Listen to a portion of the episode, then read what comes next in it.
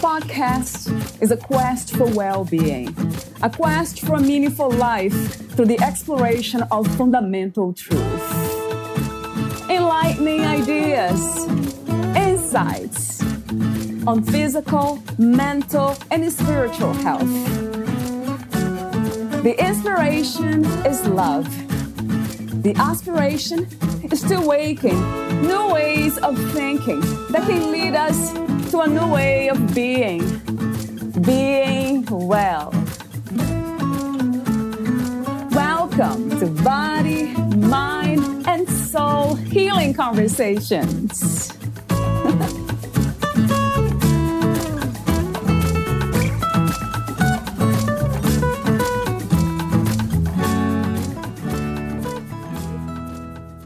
Valeria interviews Grace Avalon, the author of Thank God I'm Crazy My Journey to Sanity. How is it possible to tell you that you are walking with the light of God in you? People travel to wonder at the mountains, the seas, the rivers, the stars, and yet they pass themselves by without wondering. Don't put prophets on pedestals. Look in the mirror. When visions Grace Avalon experienced actually came true over 20 years, she was startled to discover that this journey called life is merely waking up from our own insanity, and that God is in all things. Wisdom comes in trusting life, not the illusion. When we are in joy, we are in truth. At 22, Grace left her body to be swept into luminous, kaleidoscopic, light bearing images of places she'd never seen. Escaping from her abusive life and marriage, in joyous laughter, she surrendered to its beauty and was briefly placed in a mental hospital by her husband. Coming out, Grace saw a world of betrayal, fear, and war. This was insanity. The sanity was the love she came to know in the light. In her memoir of surreal coincidences is also found a miraculous new level of forgiveness. Life is a working, self correcting dream and a treasure hunt to uncover love's sanity, which leads us to a joyous awakening and teaches us how to lighten up with renewed vision, we can also see that everything in our seeming physical existence things, places, objects, our bodies are all symbolic, interactive reflections which are used by spirit to guide us to awakening. Symbols are a psychological mechanism that transforms meaning. Carl Jung. Everyone has their own guiding symbols, their own inner voice and the power of choice. Grace's path out of hell also becomes a demonstration of a course in miracles made practical.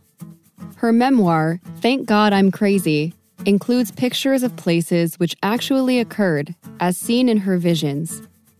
Grace Avalon, a graduate of Hood College, Frederick MD, BA in Education, minor in psychology, is certified in psychosynthesis a body, mind, and spirit counseling program, and has taught a course in miracles for nine years. She has been interviewed on CBS and ABC TV. Grace, author of Thank God I'm Crazy, offers presentations to inspire others to know their own inner voice and their own unique blueprint to life's oneness, often reflected in their personal symbols. A former educator, administrator, and businesswoman, Grace, also a relationship counselor, gives seminars and workshops for anyone who's known abuse, thought they were crazy, or wants to live a meaningful life. Thank God I'm Crazy, with foreword by Gary Renard, international best-selling author of Disappearance of the Universe, is endorsed by Marianne Williamson, New York Times best-selling author of Return to Love Lynn Andrews, New York Times internationally bestselling author, whose book Medicine Woman became a virtual aspect of Grace's journey, Beverly Hutchinson, founder, Miracle Distribution Center, Steven Halpern, Grammy nominated composer and sound healer, and by Kyle Cease, famed comedian and transformational speaker. Thank God I'm Crazy, published by Waterfront Press, is available on Amazon and at Barnes & Noble in digital and paperback. To learn more about Grace Avalon, please visit her website, graceavalon.com. Here is the interview with Grace Avalon.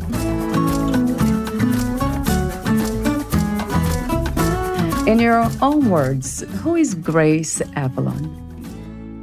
Oh, my. Well, that's a big question, but I think I would answer that in two parts. Uh, in what I call this illusory world of form, I've been a mother and a former abused child and victim of an abused marriage, a special education teacher, an administrator, a businesswoman, a counselor, and an author. But all of this is Grace's ongoing special curriculum in this lifetime that is helping me to continue to awaken from what I've learned to see as a collective dream of insanity that we call the world. These uh, particular experiences are what my higher self, or some may call the Holy Spirit, knows that I need in order to remove blocks that are caused by fear that I have, which keep me from seeing what is real, the only thing that is real, and that is love. And uh, there is nothing else. Um, this is something that uh, is stated so uh, clearly in A Course in Miracles, which I have spent many years with. That is what I really am, and what I've learned to see in everyone when I look beyond the body because Grace is an innocent and perfect child and the creation of God and part of the one, and so is everyone else. And while I seem to be in this dream of life, as I call it, I'm peeling away thoughts from the ego's ideas of guilt and judgment and fear. And these are all aspects of one mad idea that we could all be separate. So I'm doing this by forgiving myself and everyone else uh, for believing that we are separate. And in this way, I'm I'm awakening from this insane dream at my own pace to accept the eternal gift of life, which actually has already given me. and that's why I, I, will just say, uh, concluding, that's why I was inspired to write this book, Thank God I'm Crazy for Others, and to call it that in order to share my prophetic experiences, which taught me that when we can see the insanity of our lives, then it opens the door for us to see the sanity of the love that we really are. And I always love to quote Mark Twain, who says, um, When we remember we are all mad, the mysteries disappear and life stands explained. mm, wow, how wonderful. Thank you so much, Grace. Yeah, that's beautiful. So, before we talk about some of the topics in your book, Thank God I'm Crazy, I have a few warm up questions, as I mentioned off record. So, the first one, I guess I'll ask you this question now. I, I saved it for later here for some reason, but I'll ask you now. What is your own definition, or what is to be crazy? oh, I love that question. well, to be crazy is to believe in the illusion of the world. Because, you know, if we look for logic and we look for good solutions, we might find them, but they're only temporary. Uh, the world will never satisfy us. Uh, and that doesn't mean we have to go around being miserable. It's a whole other part of my, my story. But to be crazy is to believe in the illusion of the world, and it is all out of fear. It's insanity, where sanity is when we see only love. And that takes training, takes mind training. Right. And that leads to my next question What is the mind? Where is the mind? Ah, well, the mind, first of all, is we are all one mind. There is no individual mind. Even the word soul implies that we are separate. We're all one mind and it is all flowing like we're in a collective illusion. But that illusion is not real, but we are. And that's really important. Who we are is um, as I said earlier, an innocent child of God, created by God. And we're waking up to that. It's as if we've been, I always like to say in my classes, it's as if we've been given a toy that we uh, is way beyond our um, our ability. And you know, like say we're five years old, we pick it up, we throw it, we can't make it work. You know, we stomp on it, and uh, and then all of a sudden we make it work, and it looks good, and then and then it quits. True. That's cute too, the way you put that. what is life to you? What is your understanding of what life is? Oh boy. Well, you know, life is an illusion. I'll just say that in the very beginning. Uh, it is essentially what where we think we are. But life in this world uh, is it's a dream. It's an illusion. But it's a learning, teaching illusion. It's like we're all in the same university and we all have different curriculum but we don't all have a different truth, and that's important. A lot of New Age thought, especially, wants us to believe we all have our own individual truth. Well, that's a loving concept, but it's misleading. The truth is the truth. What we do have individually is our own curriculum. We have our own assignments, and every single one of us, all our assignments, uh, every single individual is uh, that we are that we seem to be now because as i said earlier we're one all of them are important what we do is important and uh, it helps us to wake up thus the mind at the same time right do you think that the illusion is needed to discover what is real you mean the concept of the illusion yeah, yeah, I would say, yeah. Everything's a concept. what is not? yeah. Well, we don't, you know, we don't have to all look at it that way. A Course in Miracles, which uh, is uh, spiritual psychology, psychological spiritual uh, training that helps us to see love and let go of fear, uh, uses the model that there is the world that we see, which is an illusion. And there is the ego, which is that other part of us that wants us to believe the world is real. But we don't have to call it an illusion.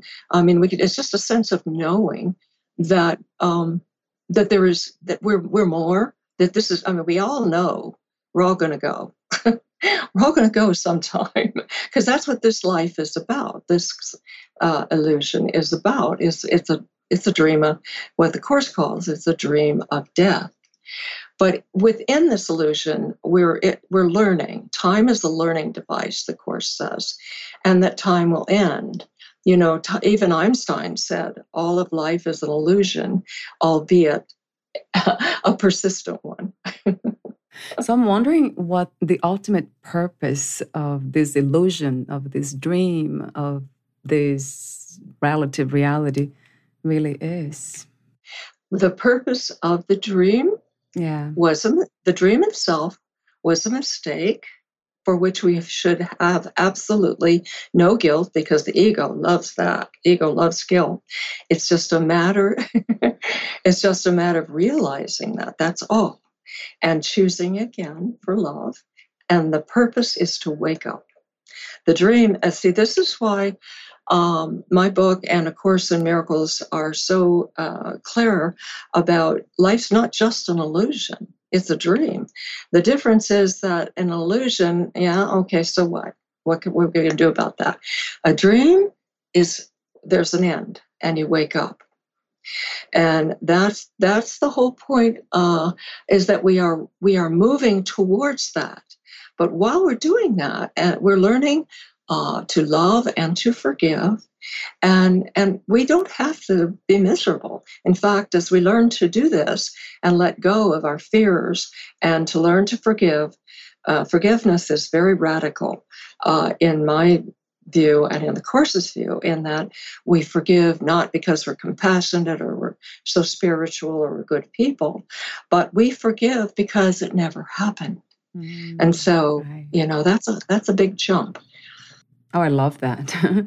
I love that. Yeah, I'm familiar with the Course in Miracles, and I love this concept. Everything's an idea, but some ideas we have, especially in the dream, this love, this perception that we think we know what love is, is just beautiful too, in whatever form and way we interpret.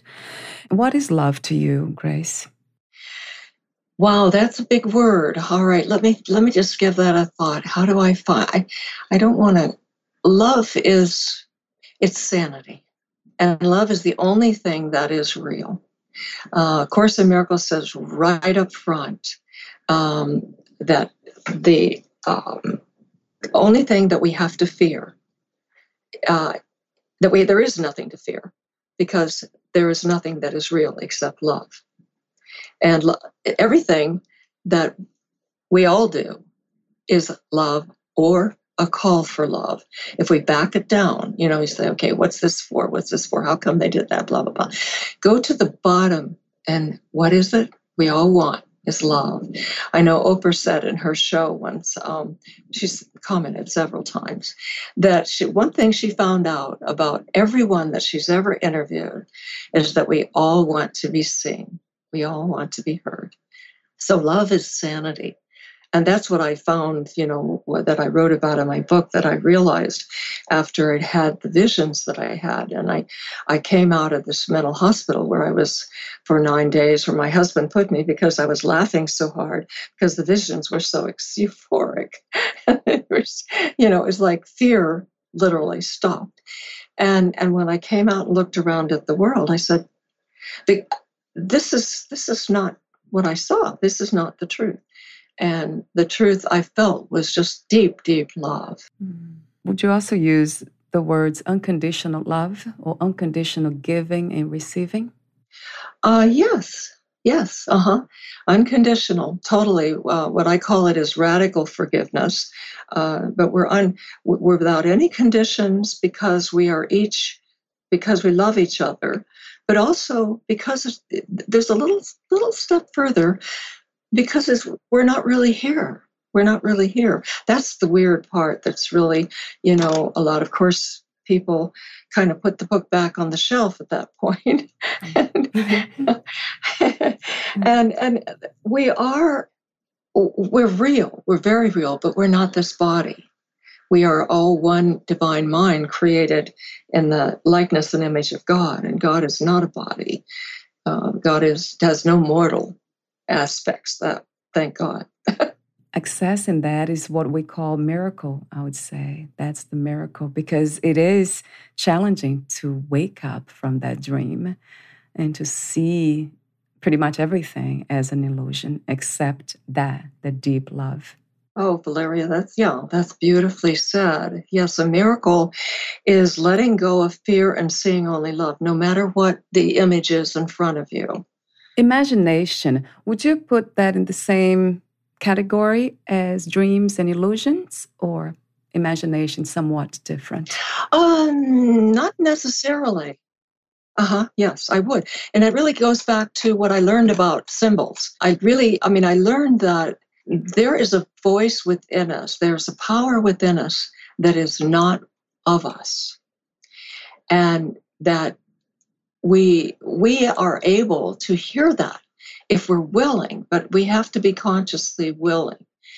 And that's kind of what happened. Well, that is what happened to me when I got uh, like it was like yeah, uh, what I call the velvet hammer. Hello, you know, there, there's something else going on here besides, uh, you know, grace. And even though my life was terribly miserable, I was in an abusive marriage and had been an abusive child, extremely so. Um, I mean, I, I just, I, I knew that there was something else, but I didn't know what it was. So then I began, well, I'll just tell you, give you a quick example. Um, one thing that happened after I, uh, 10 years later, after I came out of the mental hospital, I was only there for nine days. And uh, I had two children to raise, and I'd gone back to college, and I was doing an art project. And um, I was at home and I sat down on the stool, and my other projects had taken, oh God, weeks because I have some talents, but art isn't one of them. so I sat down on the stool and something took my brush. And in 45 minutes, there was this piece, uh, this abstract piece in front of me that was way beyond my own capability. And I was exhausted. I went, uh, laid down on the bed and came back and looked at it. And I could see my future. And I, I can't tell, I cannot possibly explain how. I just could see through that those symbols that I could see my future, A, and B, it was not good. Mm-hmm. it was going to be really rough for a while. And it was. It was exactly as what I'd seen. But the difference is that when you call it wasn't my imagination, but my knowing, my inner knowing, because of my earlier experience, was that something is guiding me. And, and so there was a there was a level of inner peace in, in the midst of all of my turmoil where I trusted and I knew that there is this power within me that is not of me. And when we just get quiet, you know, that's when imagination comes about. And when we just get quiet, in fact, I just have to tell you, I'm, I'm working on a second book. And I just said, "All right, Spirit, if I'm supposed to do this, then then I, then you give me a title, please. I can't come up with a title." So I was making the bed the other day, and whoops, there it is. it just comes. But right. I, yeah, and I don't, I do feel that it is given to us if we're willing, if we're open. I like that. I love the way you say consciously willing to be open. So I wonder what it takes to become open to love. Does it always take challenges and suffering? Oh, oh boy, that's a great question. well, of Course in Miracles says that spirit speaks only in the silence. So that's why meditation is, you know, so emphasized in so many uh, international spiritual beliefs and, and philosophies that we must calm ourselves and, and get connected with that part that's within us. And then it becomes like we put on glasses that are love glasses. Mm-hmm. and I like that. I love that. love glasses. Yeah. Yeah. Right. You know, you've heard of the uh, the pink. You know, see the world through rose-colored glasses. Well, we put on our rose-colored love glasses, and it's not that we don't see what's happening, but we know who we are. Even the most you turn on the TV and the, the politician that irritates you the most, it that that person was once a child, a baby, and you know, it, but even at that point, we're all we're all perfect in the eyes of God. We're stumbling our way through this dream to wake up to something that is indescribable to in words to you know. So but love yeah. Love takes practice. Yeah right. True it does. And that's what the course uh, is about. As you might be familiar with, Valeria, the course has 365 lessons in the workbook. It's three books. And in the work, uh, there's, there's the text, which is, it's all in your head. You know, we can read books and say, I know that. But to do it is a whole different thing. It's like learning to play the piano. Yeah, okay, I know. I know. what the scale is. But to put that all together and make music out of it, oh boy. So so love because you know we're let's face it, we're human. We're in a human uh, situation, but this is it's so beautiful when because you recognize I did anyway. I recognized the authority of the voice that is that comes from a course in miracles now i, I want to just put a caveat there I don't, and the Course says that it's not the only way to God. But if it attracts, you know, if you're attracted to it, then this is your way. And I definitely was. If you're ready for it, it's it's it's a radical uh, belief, as is mine. But it, it for me. It works, and for a lot of people, it works. You know, Course in Miracles is um, oh, and I think I'm not on current on this, but at least 22 languages. And there are groups that meet all around the world. you know, thousands and thousands of groups, and uh, the course is getting more well known all the time. But learning to be loving, it makes you happy. Mm, yeah. it is definitely a happy, uh, joyful practice. Yeah, no doubt about that. Love is an experience of happiness. I love that too, the way you say it. Yeah, I agree. What is freedom to you? What does it mean to be free? Oh, well, uh, freedom to me means to let go of guilt and to let go of um, and that that my own guilt we have a lot of unconscious guilt that really came from let's just say you know we there's a lot of analogies of the big bang and the beginning and, and adam and eve and so forth and of course his analogy or example of that is that in all of eternity where all is one right now the son of god that being all of us had one tiny mad idea. And that idea was that we could be separate from God. And so we immediately, uh, so then it says, but we forgot to remember to laugh at that idea. And that's our only mistake. And so from that, we are now in this, it's almost like in that very instant, the body was formed, the ego was formed. This is all our defense against that one wrong decision. So we're in this formation that we that seems to be seems to be very real. So for us to be free in this this mess that we created, yeah, right, is yeah, is to let go of guilt that guilt and we have so this is something i've in my last few years have been so uh, aware of is that we have a lot of unconscious guilt. You know, that sense that we're a worm in the dust and, uh, you know, I'm not good enough. Or if anybody knew who I was really am, oh my gosh, you know, that kind of just existing guilt just because we think we exist. So I'd say that's the first step. At this time, what do you think is the world's greatest need? Oh, golly. I love that you asked that because just prior to seeing coming into this interview, I flipped off the television uh, where um, I live in the um, in California near Los Angeles, and there is a large mural being painted as we speak that says "Resist Hate." And I just think it's so wonderful that really there's, I mean, we're going through um, it's not just a pan, uh, um, pandemic, it's a paradigm. It's a paradigm of shifting. And the only way that we can do that is for the dark to come up. And goodness knows, for the last uh, what several years we have seen hate and darkness and you know mistrust and and mis and abuse We've always seen that, but it seems to have accelerated. And so, why is it there? It's on our screen, the screen of our one mind.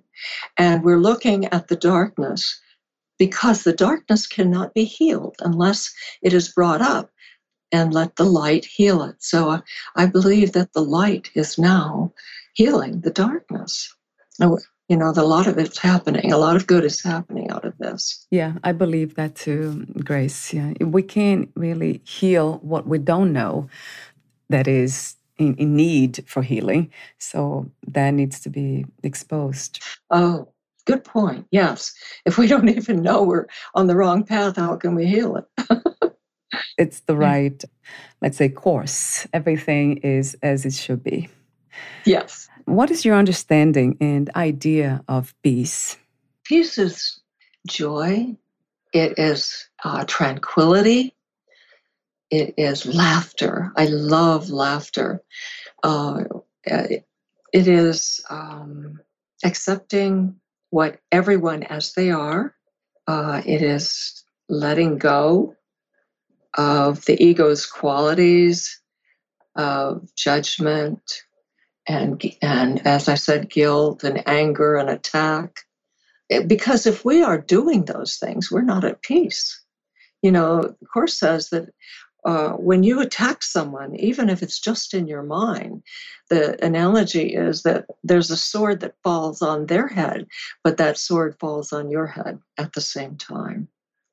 And so our thoughts are the most important things because we are all one mind, and our mind is what we're changing our mind. We're making choices all the time.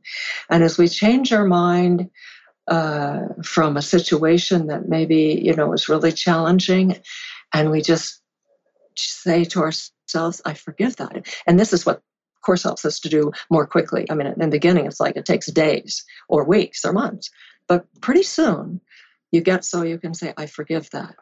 I let it go. I recognize." It isn't real, and I see what is real. And then I'm in peace. I love this idea of inner peace it starts with the mind, right? Thoughts. And that's another question I often ask regarding thoughts. Do we replace them? Do we add new ones? Or we remove those harmful thoughts? Oh, harmful thoughts. Oh, I see what you're asking. We just say choose again. I like to say cancel, cancel, and it's gone. Don't we don't hold on to it. We don't give it any energy. The ego would love that it would love to come back and remind you of what you just thought. Right, so true. to make you so true. What is the ego? I know a lot of people call the false self. How can we navigate this relative reality without the ego? Oh boy. Well, the ego, as I said, is what was uh, seemed to come into being when we made that choice to be separate and forgot to laugh at it. And that's when um, bodies, we seem to have bodies, we seem to be separate. And the ego will defend that. It defends the dream and it defends it in any way it can. The ego loves controversy, it loves um, um, judgment, it loves confusion. Of course, says the ego uh, is suspicious at best and vicious at worst. And but it will come to you and, and it won't say, as Marianne Williamson often says, the ego doesn't say, Hi, I'm your worst friend. the ego is very sly, you know, and it'll give us uh, you know, special things all the time in order to keep us believing in it. Yeah, we got that brand new car. Okay, great. Now what? After three years, it's a three year old car. True. it takes a, a, highly conscious mind and a lot of awareness to, I mean, loving, loving awareness, I call it. Well, yes, like you said, that's what we need to do is become conscious of it. And all and, and we're always in the right mind or the wrong mind and there is no gray area. That's that was really helpful for me to learn because then everything is much clearer. Uh, we're either in the mind of the ego or or the right mind which is the, that inner inner voice. And uh, so what i began i love that clarity. Uh, well and so what we begin to do then is we say oh, okay where did that thought come from and if it's the ego, then we just let it fly away. Like I mean, it it, it melts away. Don't even eh, give it any any image of form, because all form is the dream. All of form, including the universe. What, where, and who is God? What is God? God is that that source.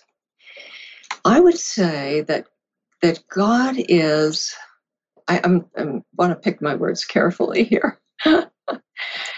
it's a word or a symbol that's been used over centuries to refer to that mysterious source of all life. But as I said, God is not a body or a being, God is the source of love. And that's within the mind of you and me and all of us. And so and so then God can be seen in everything. God has created us, but God did not create the world we see. Now, that's a biggie also. This is, God is not part of this dream. God is outside of the dream, and I'm, the Holy Spirit is the is the mediator or the bridge. But God is not of this world.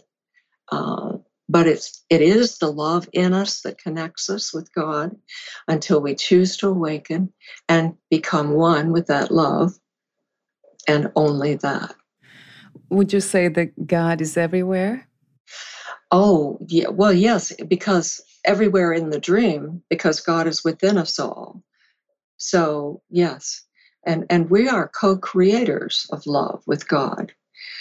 But we did not, and we cannot create God. It's like just as I'm a child of my mother and my father, I can also create children, but I cannot create my own parents, and nor can I create God. So God's the beginning, and there is no end.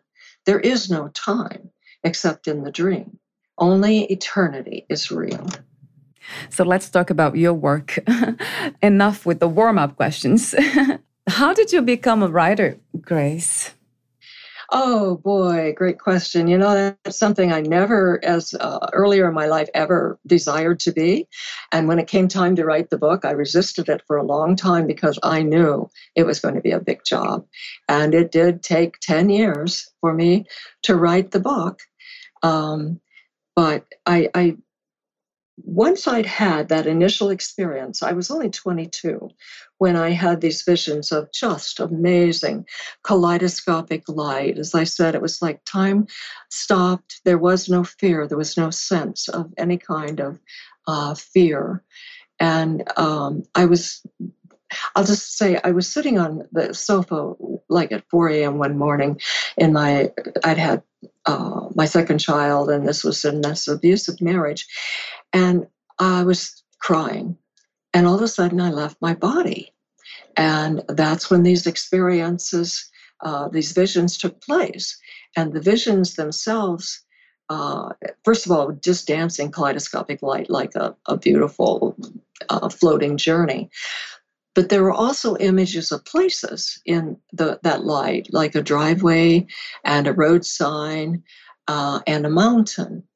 And uh, the driveway had like you know evergreen trees. It wasn't just any driveway around it.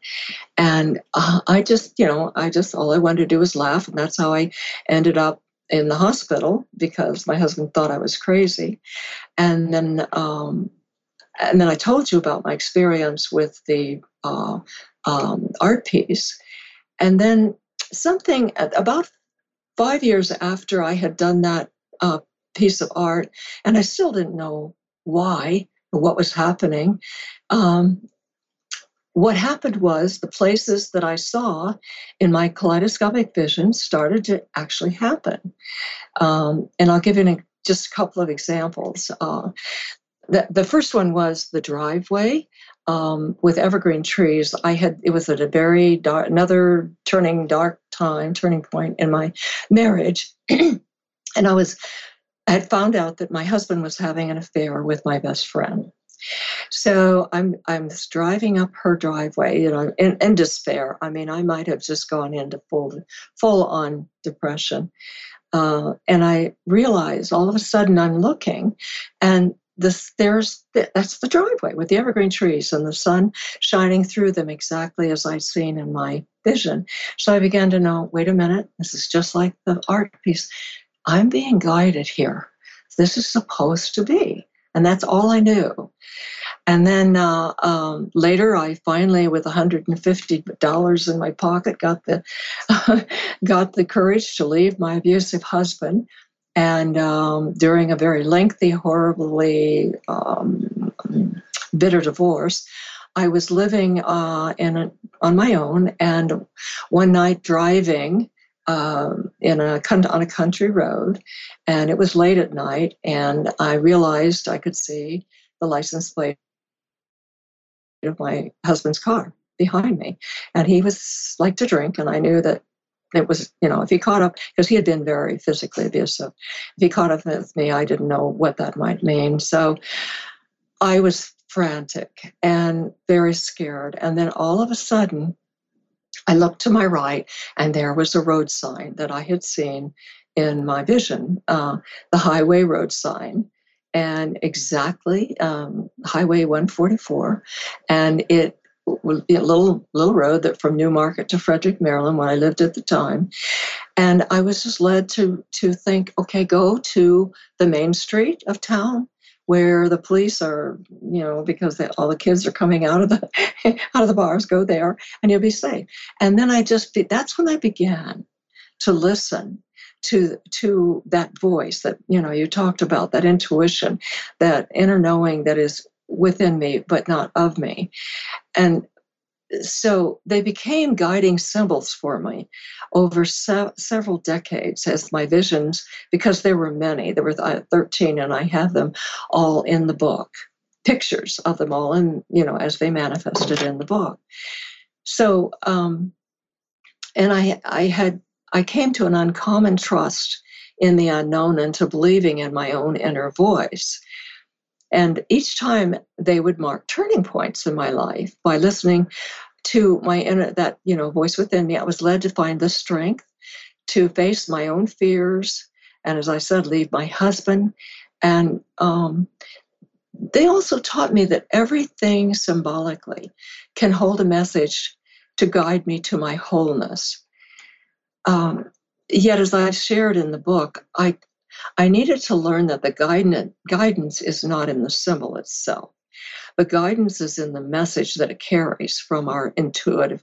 I'm using your word because I, I like that and it goes well with what I'm saying. Intuitive message from our higher mind. And um, I, uh, Carl Jung had said, you know, the famous Swiss psychologist said, symbols are a psychological mechanism that transforms meaning. So over the next 20 years, my life, I realized, was beginning to feel like a dream that I'd once had. And now I was only remembering it again. I was not only remembering again, but I was living it. And I had begun to find sanity in this insane world uh, because I was finding love and, and guidance and peace, you know, inner peace.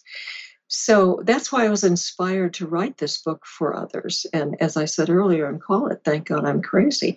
The first part of the book tells the story my being guided to freedom uh, from my abusive husband. And the second part tells how I found a peaceful way of life that I did not even know existed. And many don't, especially those who have grown up with with uh, any kind any kind of abuse. So, but I will just tell you also, there was a big turning point in my life that made me um, know that well, I, I call it my certificate to sanity. That's cute. Mm-hmm. it was when I met the Course in Miracles because not only were my visionary symbols actually happening, but their guidance later came that later brought me to more more visions of dark past lives. So it was like not just this life, but other lives. And and I, Valeria, I was brought up. My my abusive father was a layman Southern Baptist minister, and it, I was brought up with you know just all kinds of document, you know, uh, the things that I had to believe and memorize chapters in the Bible. And I did not believe in past lives, but this is what happened. And uh, but by remembering it, it allowed me to heal karma that I was carrying from those lives as well. But I had no metaphysical background. So all the while, I kept everything a secret. And that wasn't easy. You know, it was like I was leading two lives. I was a teacher, I was a professional administrator. We were well known in the community. Uh, socially, I entertained. And it was like I was two people and uh, I, I didn't doubt what I knew, but I just thought people would think I'm crazy. So the reason, and to, um, the long answer to your question, why why did I want to become an author, or did I? When in 1985, a friend um, took me to a workshop in, in San Diego uh, where Ken Wapnick was beginning to talk about A Course in Miracles. Ken Wapnick is one of the people that brought A Course in Miracles into being. And as I said, it's a psychological training to train the mind to see that only love is real. And it was then that I learned I learned that the course says that life is a dream and we are all one mind. And together we're all in a collective, insane illusion. Mm-hmm. yeah. But all in our illusion can be used by the Holy Spirit as a symbol to guide us back to love. And then it said, and the dream is already over, and that's a whole other story. I, I mean, first of all, the first part, I just wept in amazed relief to hear that, you know, it wasn't writing what I was suspecting uh, was true. But I didn't really understand the part about life being over um, because that's what it said that we're not really here. We're safe at home with God, remembering our own exile. And I didn't understand that until the revelation of the mountain. Would you like to hear about that? Yes, please. Yes, yeah, Grace. okay. well, what happened was I, I, I did. I really knew. I thought in my mind, when's that mountain going to come up? And I had moved to California, my home, where I was raised, and lived in Dana Point. Moved to Dana Point, which I was also guided to. That's another story. But um, and I would go to Newport to work every day. Well, one day I would I was coming uh, home from a different direction from San Diego, and I saw, oh my, and I was just getting off at my exit. I, oh my God, there is the mountain I saw in my vision. I had a vast view of it. I had been living below that mountain for four years, going through some of the things I've just described and all of that healing. But I still couldn't understand. I said, okay, so why? What's the point? Why am I here? How did I get here? and the mountain vision confirmed and then showed me as I said, that I'm not really here. And the way I did that is that um, I, I I had been living at the foot of that mountain, and I finally said, "Okay, I I have to go on that mountain." And this it wasn't just any mountain; it was a mountain with a six-lane highway below it, with a sign straddling that mountain that was blank, and you could. Um, there was nothing on that sign, which was really weird. And that was true as I came back from San Diego because it was the back of my own sign to get off the freeway, which said beach cities and Los Robles. So um, I went up on the mountain and I, I realized as I was standing there that I had um, only seen the reverse side when I lived below that mountain, going back and forth daily for four years. And I understood then Dr. Wapnick's statement about life, the illusion is already over, because there I was, standing in my own vision. Because life and time was already over when I had seen this mountain in my visions in 1960, or uh, I could not have seen um, I could not have seen it in 1994. You know, it just it manifested. And so I've gone into the mystic story that it, it really is a mystical story in my book, but I'll just um, the aha evolved, and I will just suffice it to say that it's like um, a twinkling star. You know, we look up at the sky at night, and we the stars are beautiful, but if we've had any any courses in science at all, we know that um, it's already burned out. And it just takes time for its illuminating rays to reach our mortal vision. So I look at it as though, and uh, the echo, I felt like I'm standing on this mountain.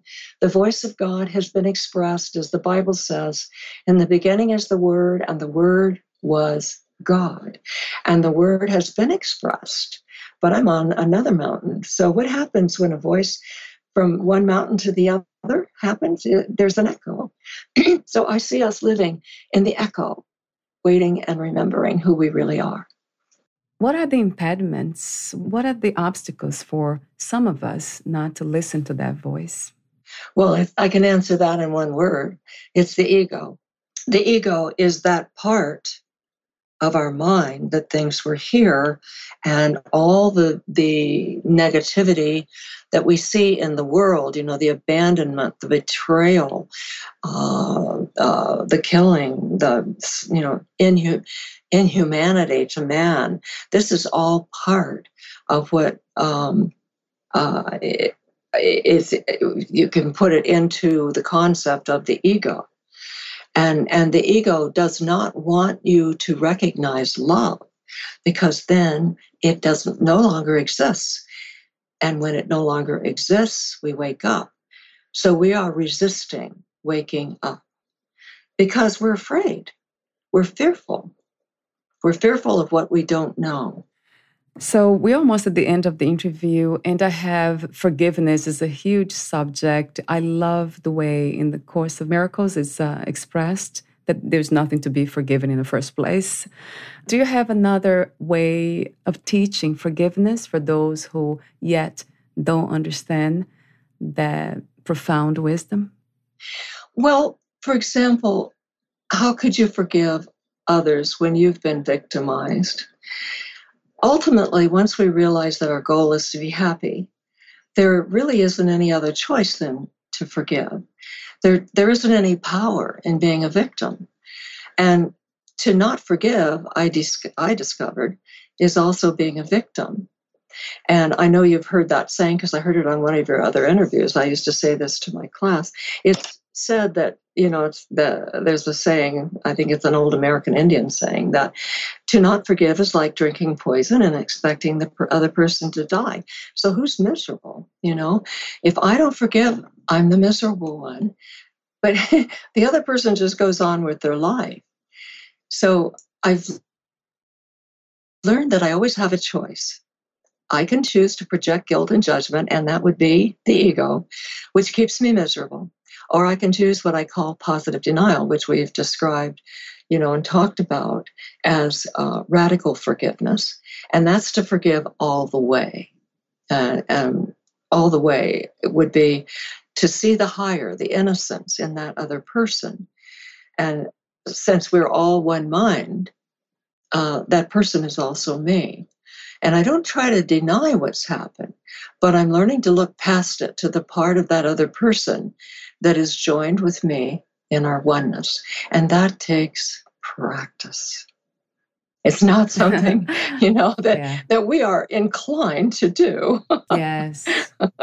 That's true. But it does work. And I know I know uh, I know many people who um, you know stu- they're in my world of course there are a lot of them stu- students of course in miracles but not always who I go, well, do you remember that movie? Uh, you're too young, um, but the movie Gone with the Wind. Yeah, I heard about. It. I think I watched. Yes, but I don't remember the storyline. well, there's a person in there. There's a wife who gets betrayed by her best friend, who gets betrayed by um, someone who's supposed to be helping her uh, birth her baby, and and and by her husband, and, and all she would do is smile and say, "I know." I know, I know you didn't mean to do that. Well, when I was a young and that movie came out and i would say oh my god i don't believe that. It was like yuck. Are you kidding me? But that is what we do. Yeah. that is how we learn to let go of the ego. Why? Because we want to be at peace and we want to be happy. But you know i will just say that um, people will say, you know, don't tell me that um, this is all a dream. You know, I've got bills to pay. Um, I have food to put on the table. I'm not saying this is not our experience. And that's important. I'm saying that our experience is not real. But you know what? Meanwhile, we can nor- be normal. We can be happy. Uh, it doesn't mean we can't have sex. We can't have things. We can't have wealth. We can't have cars. Uh, it's just a matter of what's going on inside of us. And I know when uh, when the symbols were helping me earlier on, I remember going outside and just laughing and going putting gas in my car and thinking, "Oh, this is fun," you know. All of a sudden, life was it just you feel lighter and you look i looked in the mirror you know if you see a picture of me now and a picture of me when i was being in abuse you could see in my eyes the difference. You can see the difference. And i'm not saying i'm there or i wouldn't be sitting here right now. I, I, would be uh, you know the whole idea is is enlightenment. But what I can say is that the journey has been one of learning how to let go and lighten up. Somebody said to me recently, she said, it's not about enlightenment, it's about enlivenment, just being alive, seeing everything as a miracle. So that brings joy from that space of peace. Yeah, that made sense to me too, the way she said it. Yes, because you do become more alive. It's you're more awake. I mean, that's what it is. You're more awake. I have a few questions for you. I call them final questions. But before that, would you like to add anything or read a part, a section in your book? I know we didn't speak about the Me Too movement. Oh, right, right, right, right. Yes, well, that is something I would like to see evolve into a, a better, um, a broader uh, stance uh, that includes domestic violence because it is so uh, insidious. It's so quiet and it, it destroys the spirit as well as harms the body. And, um, you know, there, there are, um, I, I'm trying to think, there are statistics um, that are uh, amazing. It's like 137, I believe, women not not women, just 100. Well, yes, in a in a um, study of death, 100 and or killings, 137 women are die around the world what, every day due to uh, family and someone they know. But it, back to may I go back to your other question? What, what else would I like to say? Yes, yeah, yeah. All right, thank you. Um, well, I think the first, the most important idea for, for all of us is to trust what we know when we're coming from our heart and to know that even if the world seems crazy, remember who you really are is not crazy. We're all explorers together on this collective journey. And the world is, it's just a training ground for our higher and, and our happier knowing. Time being a learning device, we're always looking for the bigger picture because that is where our joy lies, as we just said. I think one of the most important ways to do that is to no longer see life as a struggle. The ego loves it when you set up walls and barriers because we're letting go of blocks. That's what the Course teaches letting go of blocks. Struggle creates opposition, and the ego loves opposition and controversy. And that makes fear and negativity real. Um, and I'll just say perhaps one simple approach might be to begin shifting our focus of our perception of our own life so that we can allow ourselves to just sort of gently lean into love. Just know we're doing that. And, and don't feel guilty or judge ourselves if we become angry or fearful, because we will become angry and we will become fearful. Uh, but just know that the ego loves that because then uh, you don't want to create guilt. Just choose again. Just allow it to be. Don't fight it and forgive yourself. And love yourself for your ability to notice and to make that choice again. And then I think, lastly, as I said earlier, I think the, the, the, most important thing is to remember to laugh and share your joy with others. As I laughed, you know, in my visions in the kaleidoscopic light, and and and the course is telling this that we forgot to remember to laugh. Laughter's healing. It's sacred. It allows us to let go and be harmoniously bring us together. And it's when our it's when we are in our own authentic essence. And I always like to start my class. I always did for nine years with a joke, mm-hmm. which I didn't tell. I read it because I'm not a good joke teller. but, but the minute we did, it was like the room was cleared, you know, and we were all bonded. I love that, Grace. Yeah, laughter. Yeah. There's something about laughter that we cannot laugh if we're not at peace. Well, you know, I think that laughter opens the door to peace. Mm, You know, it, it, helps us to, to, to rise above ourselves and to uh, be an observer and say, oh my God, that was so silly. What was I thinking? You know? And then that's when we come to peace. True. I love your so message. I always say, Oh, thank you. I, I just want to say, I always say to people when I'm speaking so when you find yourself staring into the headlights of fear, remember to stop and laugh at your temporary insanity and then say, then say, as I often do, thank God I'm crazy. right. Um, yes. Um, I, although I don't use that word that often for some reason. Oh, well, the world has a very negative uh, view of it. That's another reason it took me a while to put my book out because the first thing I got before the book from Spirit was that's the title. yeah, that's that's cute. I have a few more questions for you. We're almost at the end. Let me see about four questions. What was the most challenging lesson to learn about life as of today?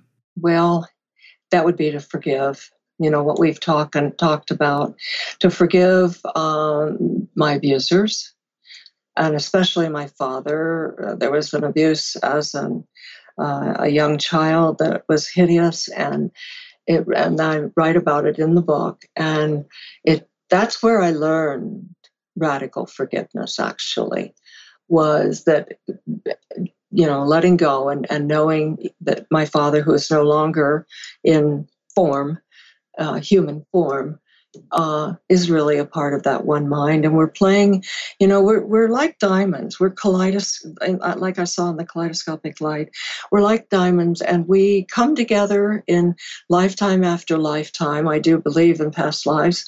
Oh well you don't have to. I mean it's just that's my memory. That's my healing concept. When we come together uh, to to sand each other's rough edges because we're all diamonds in the rough and so, you know, my father and I might have been, who knows, married, um, brother and sister, whatever, in another lifetime. But that lesson that I learned as, as I mean, this lifetime has been very difficult. Uh, I think anyone would look at, read my book and know that it was not uh, easy, but it's one I chose. The Course says that um, everything that happens to you um, happens uh, that you everything that happens to you that we have chosen and happens exactly as you've asked. And we continue to make that those choices too. You know what we're choosing is continuing to happen to us.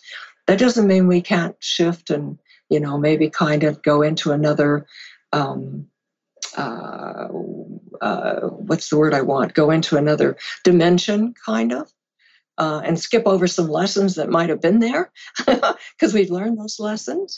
Um, but but the the program, the curriculum, Course in Miracles says, is all laid out for each individual. That is for each individual. I have a question for you. I love these words: surrender, acceptance, letting go. How do we know we are letting go and accepting and not giving up? I don't think we ever do. I think that we're all on a spiritual journey, whether we know it or not. when we let go, we go, we get up the next morning, we go, well, I'm still here, you know? or that person at work, you know, that it's like, I, I cannot spend one more day with that person. I give up, you know, well, they're still there. mm, yeah. I think it's it's an ongoing process. We we can't we we don't give up even though we get tired or we seem to be tired. Right. If you knew you would die soon, meaning losing the body, would you make any change in your life or do anything differently? Ah, boy, that's a good question because I can answer that from uh, recent experience. Um, I spent 34 days in the hospital um, two years ago with colon cancer. I, I knew at the time, immediately said, you know, this is part of, this is God's will.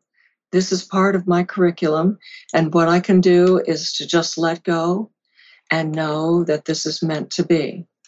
I think, as the Course in Miracles says, everything that happens I've asked for, and it happens exactly as I've asked. And I'm glad and I'm grateful that I have not ignored my lessons, that um, I've resisted some, but I feel that I have forgiven all that seemed to happen. And and you know the course says that no one dies without their own permission. Yet it says also that there is no death. So that's the whole point. There is no death. Death is the it's only the dream. And I always I see it and I talk about it in my book is it's a graduation to another lifetime for a chance to make better choices, to become enlightened, or if I'm ready, death is the doorway to now experience enlightenment. But either way, I'll get there. And I'll get there along with everyone else because we are all safe at home with God, remembering our own exile mm. no. and capable of awakening at any moment. what are three things about life that you know for sure as of now? I think, first of all, is that I am innocent I'm an innocent child of God, and I'm not a body. And uh, that body, that there is a power within me that is not of me, that speaks to me through my inner voice. And also, when I said I am innocent, everyone else is an innocent child of God as well. Wow. Thank you so much for your wisdom, your genuine presence. I love how genuine you are and the peace and the joy that you ah, express. Yes. well, it's been delightful, Valeria. I've enjoyed talking with you. and one more technical question, Grace. Where can we find more information about you, your books, products, services, and future projects? Ah, well, my website is um, graceavalon.com. And um, my book, Thank God I'm Crazy, is available on Amazon, um, also through Barnes and Noble. And also, if you want to go to uh, Benefit Miracle Distribution Center, it's in their library. It's also in the library of um, uh, the community uh, up in San Francisco, uh, Community Miracle Center. And um, it's available in on Amazon, also in um, on the internet. It's on the internet. Wonderful. I'll have the link to on your podcast profile. Thank you so much again, Grace, and we'll talk soon. Oh, you are so welcome. Thank you. Bye for now. Bye. Thank you for listening. To learn more about Grace Avalon, please visit her website, graceavalon.com.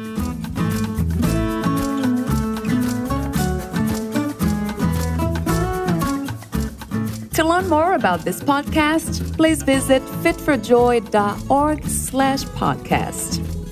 I want to thank the Patreon members Lawrence McGrath, Mark Basden, Terry Clayton, and Aidan Vickrock. Thank you again for listening, and bye for now.